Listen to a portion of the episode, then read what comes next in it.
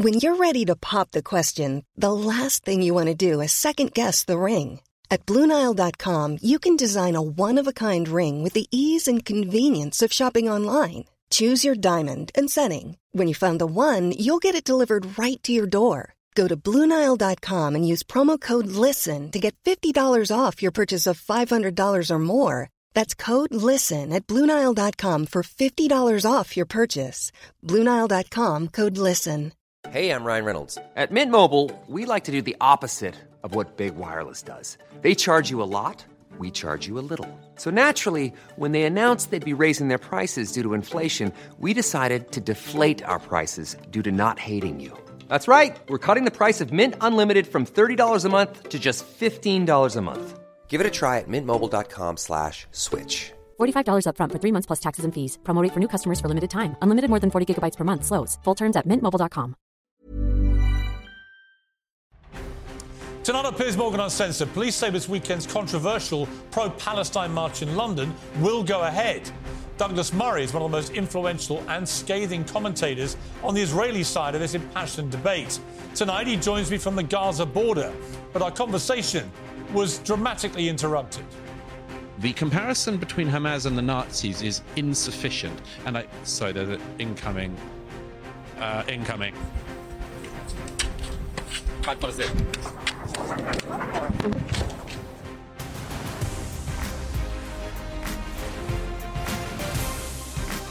From the News Building in London, this is Piers Morgan Uncensored. Good evening, London. Welcome to Piers Morgan Uncensored. Saturday is Armistice Day and Veterans Day in the United States. Every year on the 11th hour of the 11th day of the 11th month, there is silence. It's a moment for mournful reflection and for gratitude to the many millions of people who sacrificed their lives in the First World War and wars since. This year, war is on all of our minds, and with bitter irony, it's putting Palestinian supporters on a collision course with many British people. Tens of thousands of pro Palestine protesters will march through London on Armistice Day. The Prime Minister, Rishi Sunak, says that's unacceptable. The Israeli president, on this show yesterday, joined calls for the march to be banned. It's uh, atrocious and hypocritic, and I call upon all decent human beings to object to the march and ban it because the symbol of that day is a symbol of victory and it's, it's a symbol of doing good because when you fight evil, sometimes you have to fight. You have to fight evil in order to uproot evil. Well, I'll be honest now. My initial instinct about this march was to agree that it should be banned. November the 11th is a sacred and emotional day. There's plenty of evidence that some of the people joining these protests have no respect for our traditions or our values. Yes, it's a minority, but some have called for jihad, some have defaced our monuments, some have chanted for the total eradication of Israel. The idea this could happen on a weekend of remembrance and respect is frankly sickening, and it risks bringing tensions to the boil. But so does the incendiary rhetoric from people like our Home Secretary. We've seen now tens of thousands of people take to the streets following the massacre of Jewish people, the single largest loss of Jewish life since the Holocaust, chanting for the erasure of Israel from the map. To my mind, there's only one way to describe those marches they are hate marches. Now, you see, I don't think they are hate marches. I think many of the people taking part believe they're marching for peace, for an armistice. There are some there, clearly, who are hateful. But we already have laws against violence, against inciting hatred, and against supporting terrorists. Anyone who shows up with those things in mind should be swiftly arrested, and the police must do more to do their police work. But should the ugly behaviour of a minority, and I believe it is a minority, mean we just throw away our hard fought rights to free speech?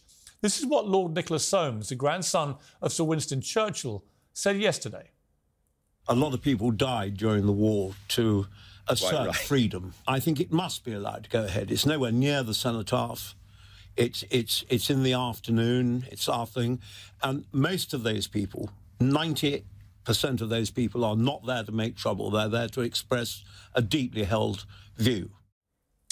Really made me think, especially coming from the grandson of Winston Churchill, the man who saved this country from the Nazis And of course, hearing it from Lord Soames reminded me of the words of his grandfather, which in fact take pride of place on my dressing room wall here in the studio of Piers Morgan Uncensored. Some people's idea of free speech is that they are free to say what they like, but if anyone says anything back, that is an outrage. It's Winston Churchill. And that's really the point here. If the people calling for a ban on this march actually agreed with the protesters, they wouldn't have a problem with it. But freedom of speech works both ways. Mr. Churchill fought in the First World War and led us to victory in the Second. The many millions who died were fighting for the free world we now live in and the freedom of speech and expression that we live by. So I respect the rights of Palestinian supporters to march peacefully on Armistice Day. I just hope they return that favour and respect the people who died so that they can. Well, first tonight, author Douglas Murray has been one of Israel's most passionate and scathing supporters since this war began. He's now travelled as a reporter to the Gaza border, from where I spoke to him earlier tonight in what turned out to be a very dramatic interview. Well, I'm joined now by Douglas Murray, who's on the Gaza border. Douglas, let me ask you first of all, why have you felt the need to go there? Well, I've covered every Israeli conflict since the 2006 Lebanon war. Uh, I've covered lots of other conflicts as well, and this one is obviously an incredibly important conflict. Uh, it's one that is going to be crucial not just for Israel but for the region, and uh, I like to see these things firsthand, as you know, Piers. I do, and I've, I've read your stuff for many years about these uh, kind of uh, conflicts. Let me ask you, what is your what's your feeling on the ground there? I know you've been with some of the IDF. What is your feeling about the motivation for this uh, war from the Israeli side? Is it revenge? Is it something different? What, what are you picking up? Well, it's not revenge. I mean, I think the most obvious thing is I spent part of today at the uh, kibbutz of Nir Oz. This is a kibbutz right down the road from here by the Gaza border, where there are about 400 residents. Uh, 80 of them were kidnapped on the 7th of October, and another 30 to 40 were murdered. And we went through, I went through the remains of their houses, uh, saw all the blood spattered walls and uh, went through the charred remains of that village, that community. Uh, that was just one of the massacre sites. I went earlier past the massacre site of what you'll remember is there was a music festival, uh, also near the, the Gaza border, uh, which was taking place where so many hundreds of young people were having a rave and then were massacred, uh, raped, uh, mutilated, and again kidnapped and taken through through the border into Gaza. So uh, you see the remnants of that appalling day everywhere around here. It's very hard to find a family anywhere in Israel that hasn't been directly or you know very closely related to the atrocities of that day. You know, 1,400 civilians slaughtered in one day and thousands more injured is the sort of thing that that will have an effect on any society. It would be roughly comparative to, say, 20,000 people being killed in our own country. Um, so it's it's a massive thing. It's a massive blow uh, in Israel. The whole nation has felt it, and of course, people know that there needs to be an answer to this. And I think that's well, you can hear behind me as I'm speaking some of that answer: the crump of artillery shells and uh, uh, uh missiles from the air. It seems, and you can see some of that rising over the border behind me. You talked about proportionality in this conflict being absurd. I've talked a lot about what is mm-hmm. proportionate. You know, I, I struggle to think of what a proportionate response is to the barbarism of those terror attacks. Mm-hmm. Um, you know, there is a view, and maybe you share this view, but there is a view. I think Ben Shapiro said this to me when I interviewed him. That there, there should be no limit on the response that Israel has. It's not about proportion. It's not about you kill one of us, we kill one of you. This is about a war right. specifically designed to eliminate Hamas, and they will do what it takes. Yes. Well, I mean, remember that the, one of the heads of Hamas said only a few days ago, uh, uh, from uh, the comfort of his foreign residence, because remember, the heads of Hamas don't live among their peoples. They uh, they've been made billionaires by taking in international aid for years now. Uh, but one of the heads of Hamas said uh, the other day, "We will keep doing October the seventh again and again and again." So there's a realization in Israel, I think, that this is just unlivable. You, you, you can't have a situation where you have neighbor who well, won the election in 2006 after Israel withdrew from the Gaza, promptly killed their fellow Palestinians, the Fatah members in the Gaza, threw them off buildings and shot them in the back. Uh, um, so uh, Hamas has been ruling Gaza uh, for all the last one and a half decades. Uh, it has spent all the international aid money and much more that has come into it on its own infrastructure of terror tunnels, its infrastructure of rockets and other munitions to throw at Israel, and then, of course, in enriching its leaders. Uh, the place you see behind me could be Singapore by now, uh, and there's a reason it isn't, and it's the leadership of Hamas. And so, you know, I think that it is something that people have to realize that this is not a situation which is sustainable for Israel. And uh, yes, the Israeli uh, uh government is going to be doing whatever it needs to do to fulfill its objective of, of ridding uh, the Gaza of Hamas. Uh, how easy or difficult a job that is is another question, but uh, it's something that is going on as we speak. But in terms of the, the moral quandary which I've been feeling, and it's not about Israel wanting to eliminate Hamas, I completely agree with that mission statement. And certainly there's no chance of any peace when you have a terror group in charge of Gaza in the way that they've now completely established themselves to be, with no limits and just a desire to eradicate Israel and as many Jewish people as they can kill. So let's park that to one side. I concur with the mission statement. But it is incredibly difficult, just on a human level, to see, because we know the civilian population in Gaza is half children, to see the sheer numbers of kids who are being killed by the Israeli uh, onslaught that's come back against Hamas. What do you feel about that on a human level? What should well, we all be feeling about well, that? The first thing is, it, the first thing is, should those deaths really be attributed to the Israeli side? Um, you, we saw the other day the BBC and other media uh, reported that the people who were lying dead on the street on one of the main routes through Gaza was alleged to be a, um, a massacre carried out by Israelis. It turned out it wasn't the case at all. Uh, it was Hamas massacring Palestinians fleeing south, as the Israelis had recommended they do. Um, so the question, in a way, that you ask, uh, I would say there's an answer to, which is who exactly is responsible for these deaths? Um, if you do, as Hamas does, uh, decide to uh, build bunkers and put rockets on them and then put hospitals on top of them. Who exactly is responsible for that? Uh, uh, uh is it the Israelis and their response, or is it Hamas for doing that? Uh, if you do decide, as Hamas has done, uh, to use all of these billions of dollars of international aid to build tunnels where you can hide, uh, among other things, uh, the, the kidnapped uh, uh, Israelis.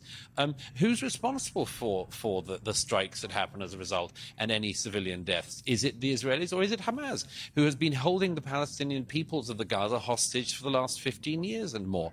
I, again, I repeat this point.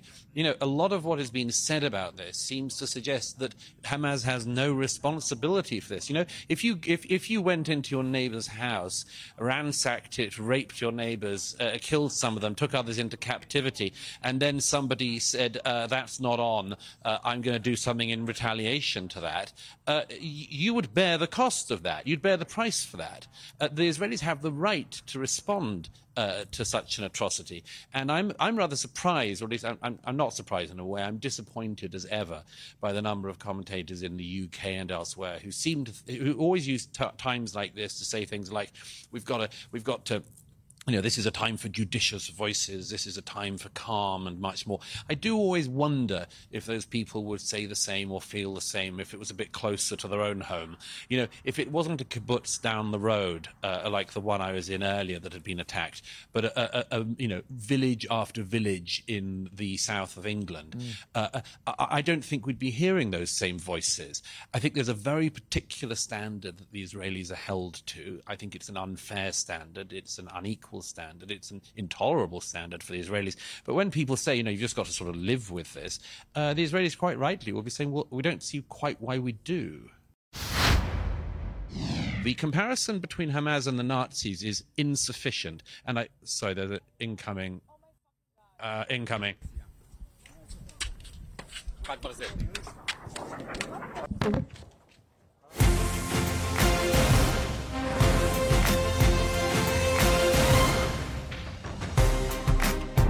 What about this issue around the pro Palestinian marches and specifically the one planned for Armistice Day here in London on Saturday. Do you think it should go ahead? Well, uh, my own view is that it shouldn't, and it shouldn't because it's not because it should be banned, but because it's a grotesque insult to the British people. Uh, it's a deliberately provocative day to choose for such a march. It's a deliberately provocative march. As the Telegraph showed just yesterday, around half of the organisers of the march are themselves linked with Hamas, uh, which isn't at all surprising. We have Hamas commanders, after all, who live in London very safely, often on welfare. Um, and uh, so, yes, I think it's an intolerable march. It's an intolerable provocation to the British public and the British government and the British police, by the way, who Saturday after Saturday have been made to put up with unbelievable taunting and abuse uh, from the marchers. Uh, it's clearly, it's, it's, very clear by now, Piers, that what is happening is that every week the the crowds are pushing and seeing if they can push the police further and further, harder and harder, and be more and more provocative. And they're managing to do that. Uh, but th- this is culminating this weekend. And here, here's the thing: I, I, I don't think, and I certainly read and hear that large numbers of the British public are just not going to put up with this. Uh, the but, march but, may but, be but diverted, let me pick you up on that. Diverted away from Whitehall, but right. You know. but let me pick you up on that because it's interesting because you, like me, have been very vocal, you know, and passionate defender of free speech, and we know that that includes that, sure. that you have to accept that other people you may vehemently disagree with have a right to free speech. You know, Christopher Hitchens, someone well, that you and I yeah, both admire. But this isn't this. No, I'm, I'm going to come to my question. But Christopher Hitchens said the only thing that should be upheld at all costs and without qualification is the right of free expression, because if that goes, then so do all sure. other claims of right as well. Now, what was interesting to me, I've been on yeah. a bit of a journey this week about what I really think about this, and Nicholas Soames actually said something that really made me sit up and take notice and change my mind about it, actually. Because he's Churchill's grandson, he's a conservative, um, and he said strongly mm. yesterday that he thinks the march should be allowed to go ahead because the very freedoms that the mm. people on Armistice Day who we honour, who gave their lives uh, in the wars, mm. they did so to preserve the freedoms of people like those marchers, the ones who are not being violent, Ooh, the ones who are no. not showing pro Hamas stuff, not sure about that, that they have a right to, to protest. Well, well, uh, we'll, we'll, we'll try to single those two things out for a second. Uh, first of all, I don't regard Nicholas Soames as a sort of hereditary uh, uh, uh inheritor of the mantle of Churchill just because he happens to be his grandson. Um, uh, um, besides what you quoted from Christopher earlier, he would never have said that that right extended to supporting terror groups. I mean, we're in a total quandary in the UK, as you know, and it's a despicable quandary to be in. We host Hamas leaders. We have a deputy prime minister, former deputy prime minister of Iran living in Harrow. We've been at the centre of allowing these people to be in our country and indeed to plot terror from our country for years. So it's always a bit rich to hear the British, I think, uh, lecturing others about being an unsound part uh, uh of, of the international security uh, community. As for the actual marches, look, um, I, am afraid that the rules on this are very, very clear. Um, you are not allowed to glorify terror or call for terror on the streets of Britain. And that existed before the 2006 Terrorism Act banned glorification, and it certainly exists now. Uh, if you stand on the streets of London calling for jihad, you are calling for terror, and that is actually a place where free speech is at its limit and is no longer permissible. It's the same with, for instance, calls for intifada on the London tubes. Remember, we had a touch of intifada on the London tubes a few years ago. So again, calling for intifada is something that you're not but allowed to about, do in the UK. Okay, you're but Douglas, let me ask you murder. this. You're not, allow- you're not allowed to. Let me finish one other case. Mm. You're not allowed uh, to stand on the streets of London and call for the murder of Jews or any other minority. No. And yet people have been getting away with this no, Saturday but after but these Saturday. Are, and, right. and, and are the police arresting people? No. Right. No, they're not. The police last week said we're outnumbered. Right, so, so, that is a key point. The police have said, Met Commissioner Sir Mark Rowley said, the laws created by Parliament are clear. There is abso- no absolute power to ban protest. Therefore, there will be a protest this weekend.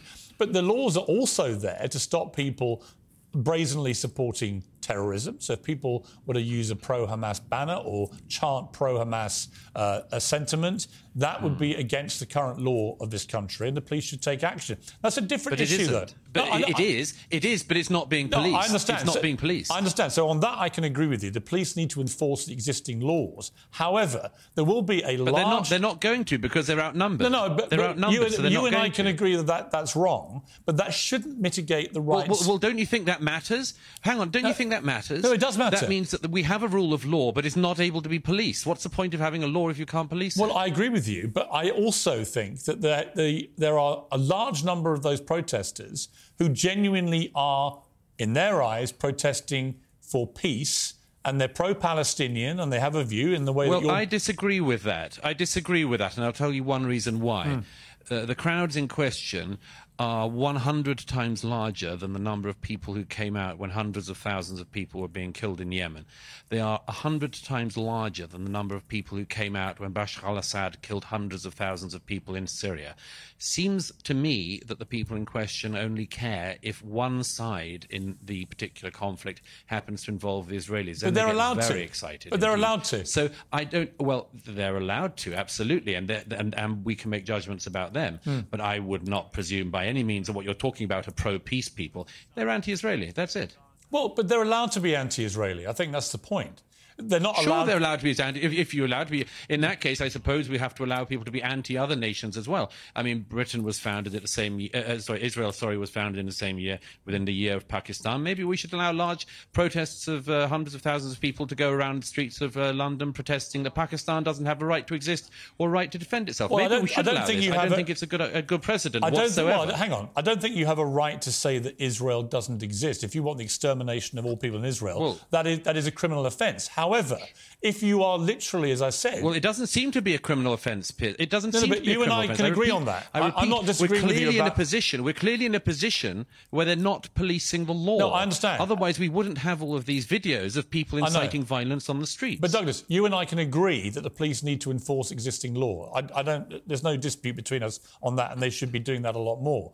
But we also, I think, have to surely look at the people who are genuinely there in a non-violent manner, of which there are many. These are massive protests. I think back to the protests, for example, against Donald Trump when he came to London, against America because he was the president. We allowed that to happen. I didn't necessarily agree with them, but we allowed them to happen. You know, I remember Madonna saying we should blow up the White House, a, woman's march in Washington.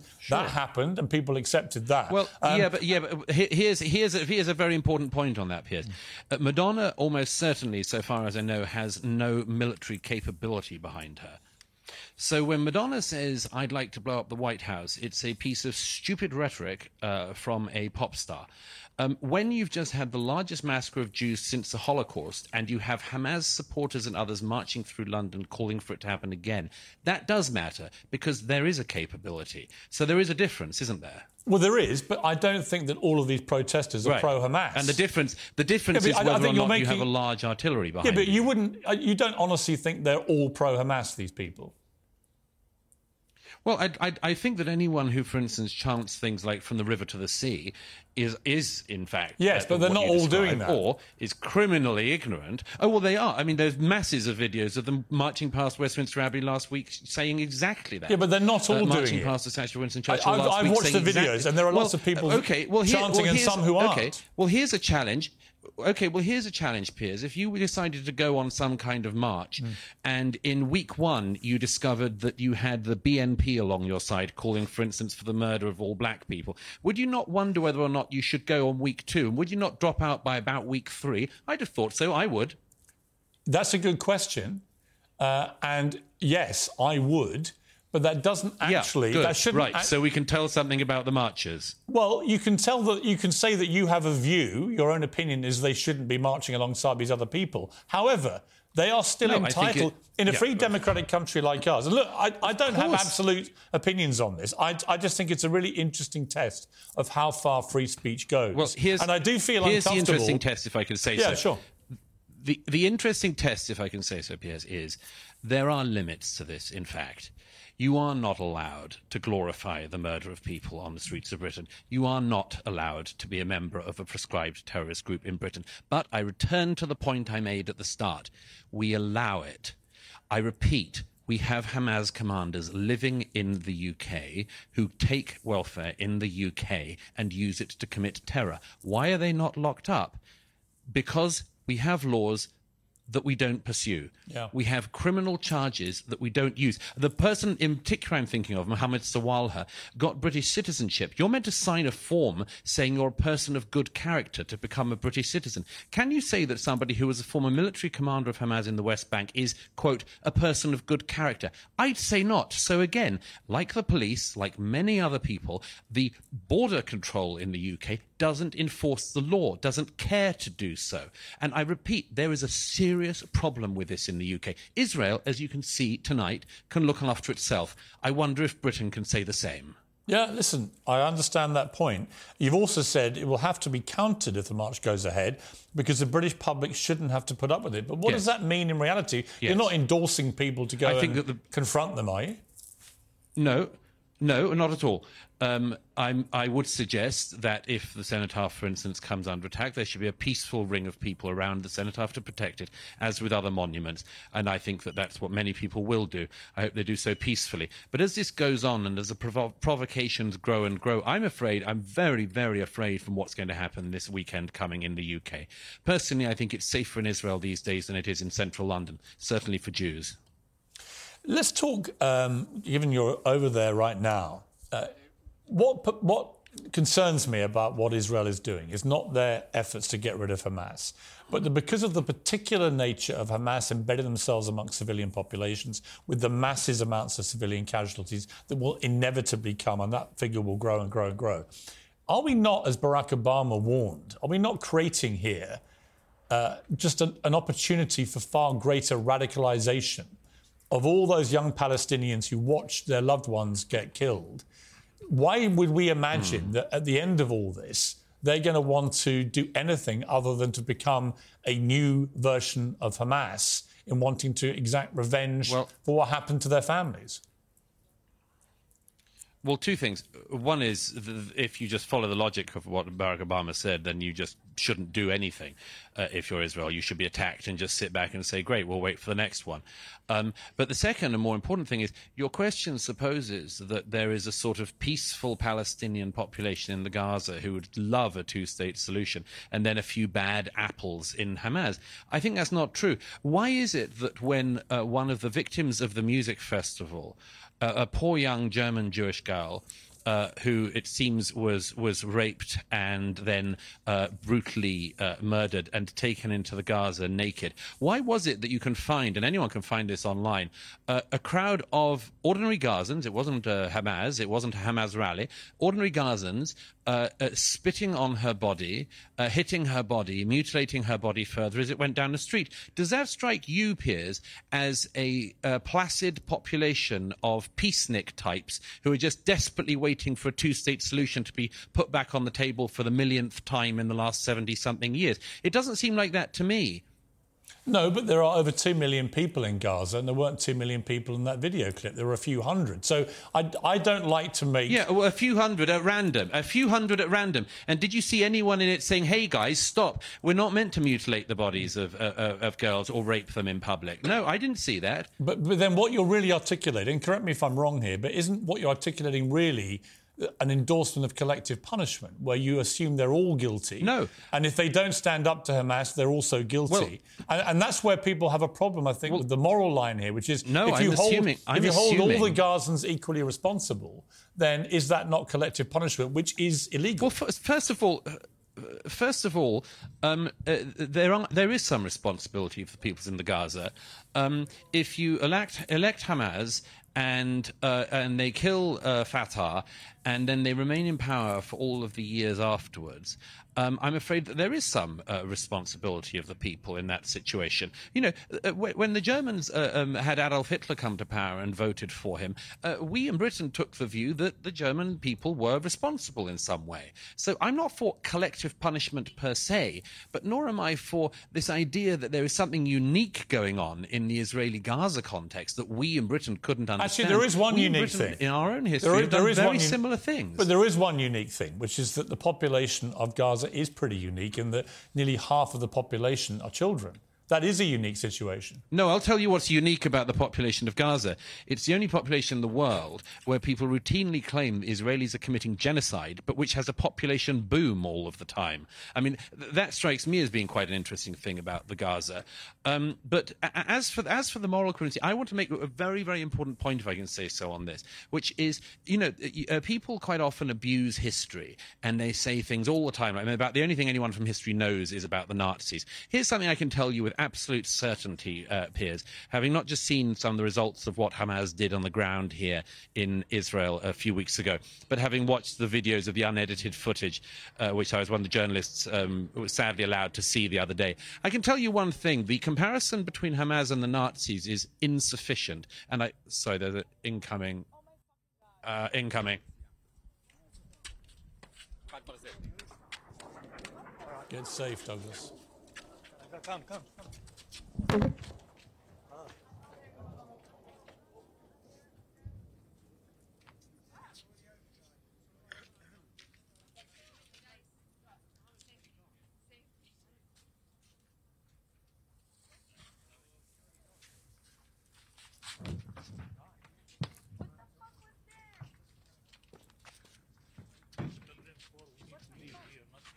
Are you okay, Douglas?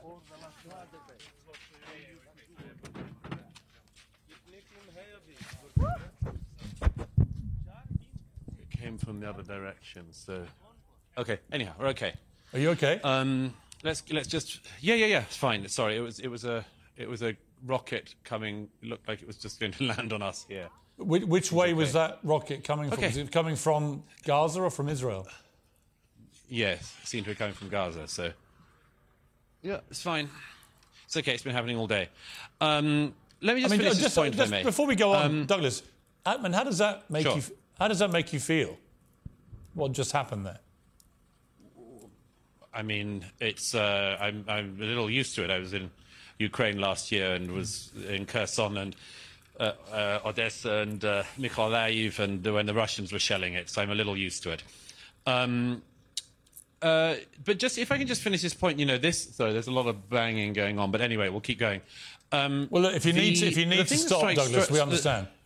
No, no, uh, don't worry. If we need to stop, I'll, I'll, I'll run to the shelter, I assure you. Um, the, the thing that strike, struck me, you know, Piers, about seeing the 7th of October footage was that um, uh, even the Nazis were actually ashamed of what they did. You know, SS battalions who spent their days shooting Jews in the back of the head and pushing them into, tr- uh, into trenches had to get very, very drunk in the evening to uh, uh, forget what they had done.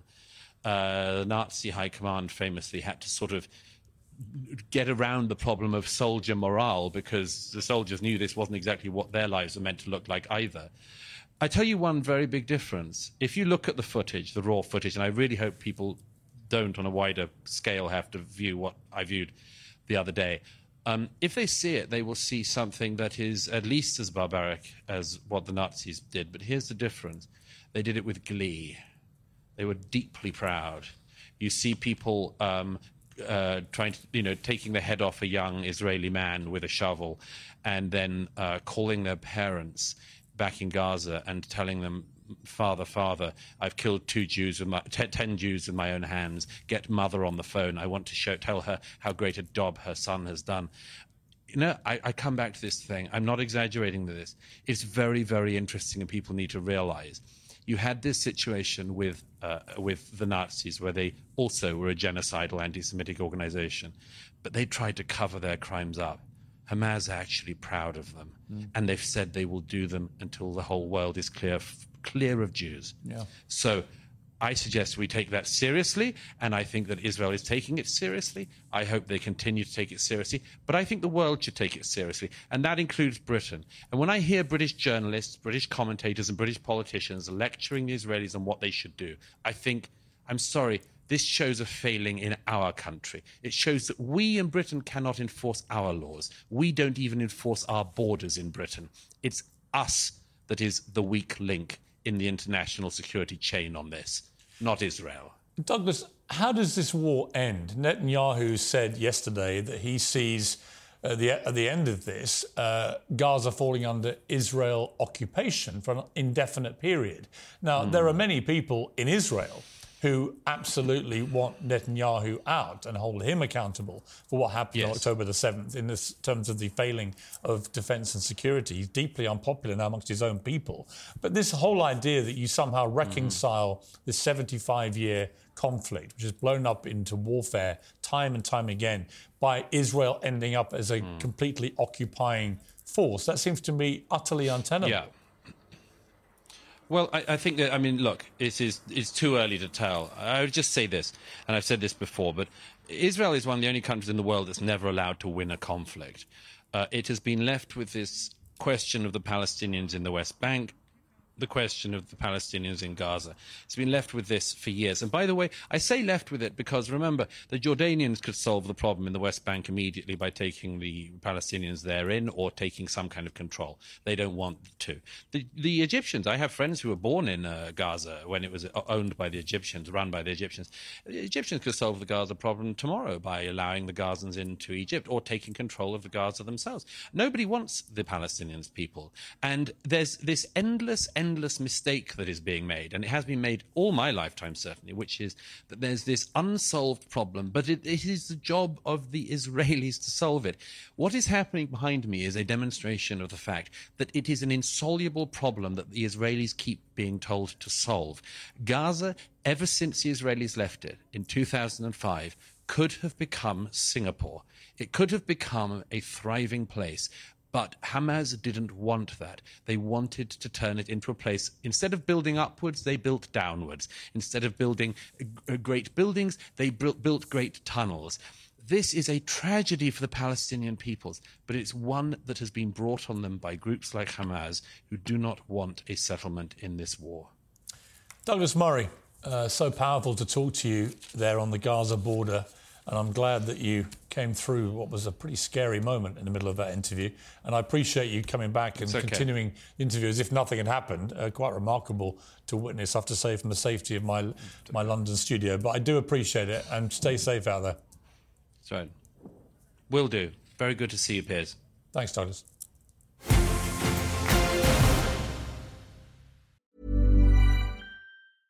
Ready to pop the question? The jewelers at BlueNile.com have got sparkle down to a science with beautiful lab grown diamonds worthy of your most brilliant moments. Their lab grown diamonds are independently graded and guaranteed identical to natural diamonds, and they're ready to ship to your door. Go to BlueNile.com and use promo code LISTEN to get $50 off your purchase of $500 or more. That's code LISTEN at BlueNile.com for $50 off. BlueNile.com code LISTEN. Ryan Reynolds here from Mint Mobile. With the price of just about everything going up during inflation, we thought we'd bring our prices down. So to help us, we brought in a reverse auctioneer, which is apparently a thing. Mint Mobile unlimited premium wireless. Ready to get 30, 30, bit to get 30, bit to get 20, 20, 20, bit to get 20, 20, bit to get 15, 15, 15, 15 just 15 bucks a month. So, Give it a try at mintmobile.com slash switch. $45 upfront for three months plus taxes and fees. Promo rate for new customers for limited time. Unlimited more than 40 gigabytes per month. Slows. Full terms at mintmobile.com.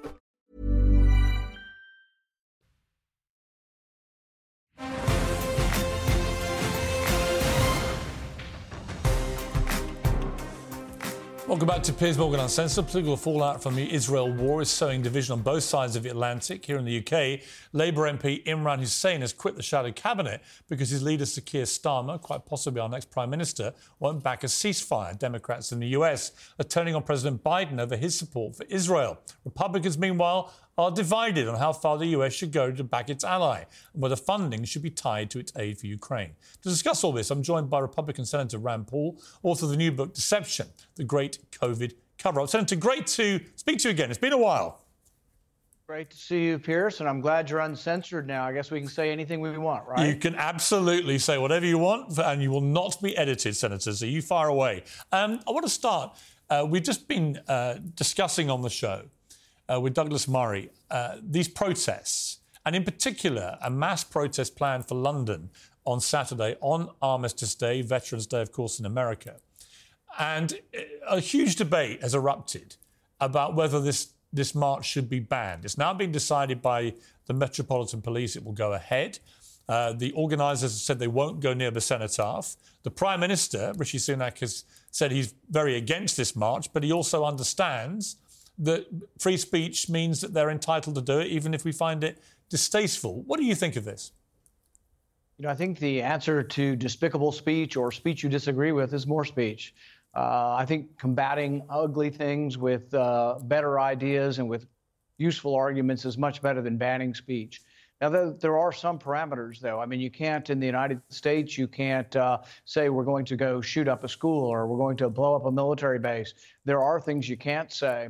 But for the most part, if you're going to stand up and say, we think the Palestinians are deprived and in despair, and we think it's Israelis' fault, um, one that's not anti-Semitism. That's a political point of view. It's a it's a point of view I disagree with, but I would never want to censor it because that's not the kind of country I want to live in. And I already have complaints in my own country about censoring speech with regard to the ideas that I put forward in my book. Right. I, am going to come to that because um, you're right. I mean, I think a lot of censorship went on during the COVID pandemic. And I'm not entirely blameless myself, actually, in terms of uh, the way I conducted uh, that debate early on. Um, let me talk to you first about Israel and this war with Hamas. A lot of debate, again, about where the line is in terms of proportionality. Do you think there is a line in terms of Israel's response?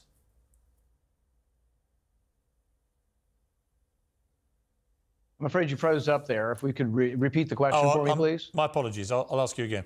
Uh, let me start by asking you about Israel and this war with Hamas. A lot of debate raging about what is a proportionate response by Israel. Many people saying on the Israeli side they don't think there should be any proportion to the response. They should do whatever it takes to get rid of Hamas. Where do you sit on this debate? You know, I was uh, horrified to see the kids at the concert killed. I have three boys that have all gone to music concerts in the U.S., and I can't imagine people showing up in Jeeps with automatic weapons and just mowing down innocent, unarmed people, going house to house, killing women, children, mothers, fathers. So, just the horror of the senseless violence that came from Hamas. I think there's a difference also in that Hamas uh, targeted civilians. Now, there is some question of the civilians who do die and will die in Gaza. What are the repercussions of that? I don't fault uh, um, Israel for saying we've got to wipe out this menace, Hamas, and we can't live this way with them killing our civilians. I don't in any way condemn that. But there is a point at which um, the incidental or accidental uh, killing of civilians in the incursion into Gaza will backfire. This has been the same thing that I've pointed out throughout the world when we drone some goat herder in, in Africa, do we get rid of terrorism or do we make all of his family uh, angry enough to become terrorists themselves? So there is that. I also think that someone has to be saying over and over again what would come with peace, what would come with the Palestinians choosing uh, to absolve and to, to denounce violence and to recognize Israel. What kind of prosperity would come from that? I don't think we say that enough because I think in saying that, there may well be some Palestinians somewhere that are listening in Gaza or the West Bank that say, I want to be that leader that brings peace to my community and prosperity to Gaza by renouncing violence. But I don't think we say enough what would come, the good things that would come by renouncing violence. Yeah, I mean, Prime Minister Netanyahu has now come out and said that he sees Israel indefinitely occupying Gaza at the end of this war. But that seems to me to be probably the very worst thing he should be saying if he wants to bring Palestinians to a place of any hope at the end of this. Yeah, you know, Israel has to decide what they have to decide for their own security. But there is a downside to an occupation. There's a downside to remaining there because the question is how much of uh, the Palestinian people in Gaza are with Hamas and how much are not? Will a long term occupation convince more people who are not yet aligned with Hamas to become aligned with Hamas? All these questions have to be sorted through. And none of this is to say they can't and shouldn't defend themselves, but there, there are actions and reactions. You know, for every action, there's a reaction. And so you have to think these things through and I think while that's going on, still someone needs to be dangling the carrot of, you know, if they if if if they were to renounce violence in Gaza, think of all the Gulf sheikdoms around them, Saudi Arabia and all the very wealthy countries that could help them, but they've been prevented from helping them because the worry is that there'll be missiles and bombs and they shoot missiles into Israel. If that could stop and there could be a legitimate authority in Gaza, you know, I think the the possibility for prosperity way you know unimaginably beyond where we are now and to get rid of the despair and poverty would be something that maybe we can find reasonable people that that will appeal to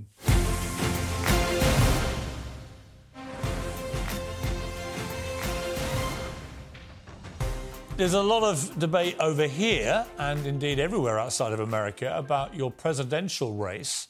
You've not endorsed any of the Republican candidates yet. You've seen a number of them. Um, you know, people outside of America are looking at America and going, is this really the best you can do? A rematch of Trump Biden? one guy in his 80s who can barely string a sentence together, another one facing 100 criminal indictments. It's like, is that it? Uh, what do you say to that? Well, you know, I haven't endorsed yet because I haven't decided yet whether I'm going to run or not. You know, right. I ran in 2016. Maybe I should throw my hat in. I don't think it's going that great for everybody else, and nobody seems to be coming forward. Trump still seems to be getting more votes than all the rest combined. So maybe they need somebody new in the race.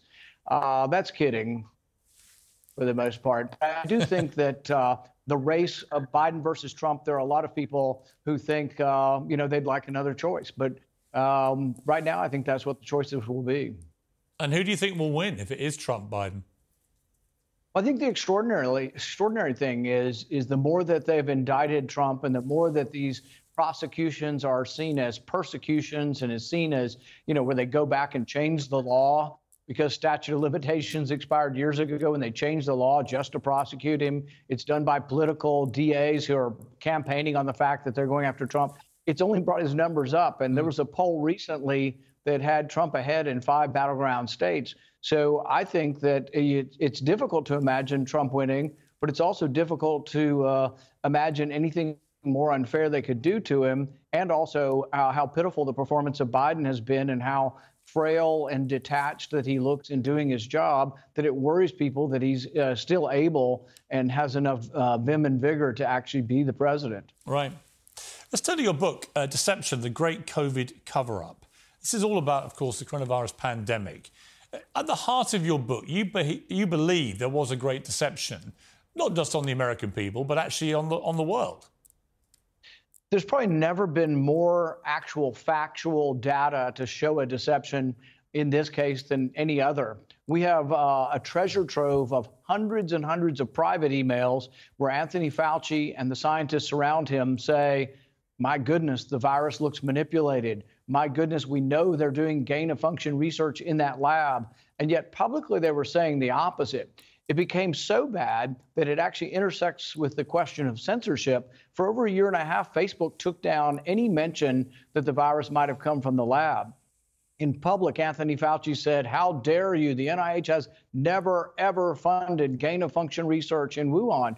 But it turns out in private, he readily was acknowledging that yes, they had funded it. And yes, it did look like the most likely explanation was that it came from the lab. Meanwhile, the public journals that he commissioned, the scientists that were on his payroll to write these articles were saying, No way. You're, you're crazy, or it's a conspiracy theory if you believe this.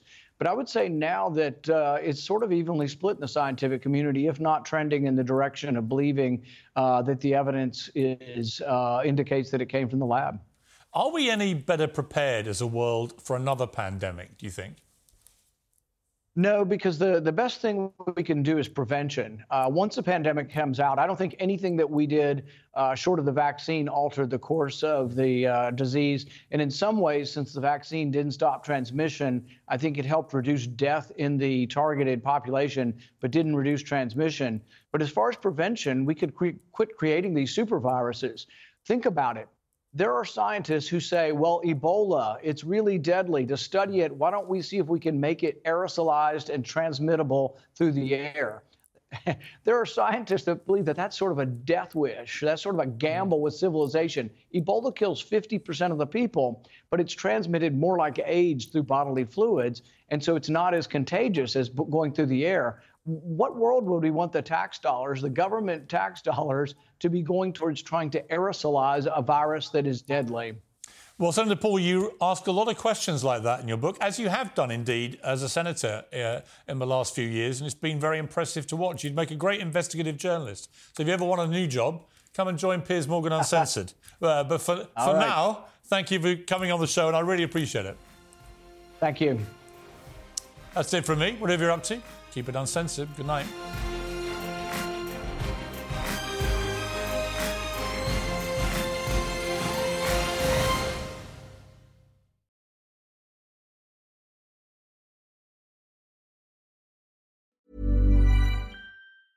Selling a little or a lot?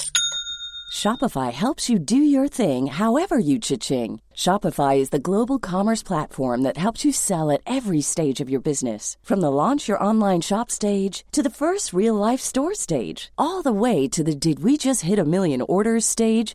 Shopify is there to help you grow. Shopify helps you turn browsers into buyers with the internet's best converting checkout. 36% better on average compared to other leading commerce platforms because businesses that grow grow with Shopify. Get a $1 per month trial period at shopify.com/work. shopify.com/work.